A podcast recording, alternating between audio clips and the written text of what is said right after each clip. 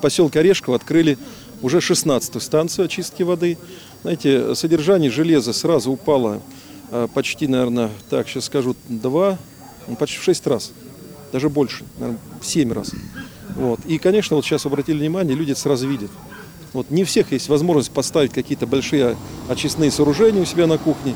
Вот поэтому вот эта программа, она очень важна. И хочу сказать, что на сегодняшний день вот с открытием 16-й станции у нас 93% жителей городского Луховицы имеют качественную чистую воду.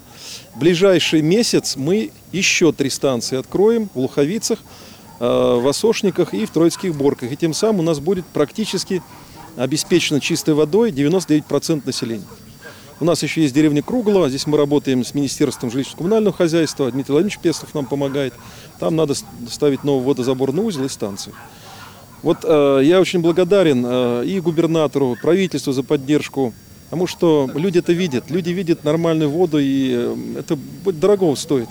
Вот. Тем более, что в поселке Орешково, вот, благодаря опять же поддержке нашего губернатора, мы буквально вот э, месяц назад открыли новый фельдшер-акушерский пункт. Поэтому, конечно, люди видят заботу власти, что власть не просто там обещает там, завтра какое-то светлое будущее, а делает конкретные дела для жителей. Поэтому сегодня большой праздник. И еще раз подчеркиваю, что мы, э, вот эта программа «Чистая вода» входит у нас в программу модернизации жилищно-коммунального хозяйства. И мы дальше продолжим модернизировать теплосети, наши котельные. А на следующий год мы запланировали на начало э, таких э, серьезных масштабных работ по замене водопроводов, что сегодня тоже приносит проблемы.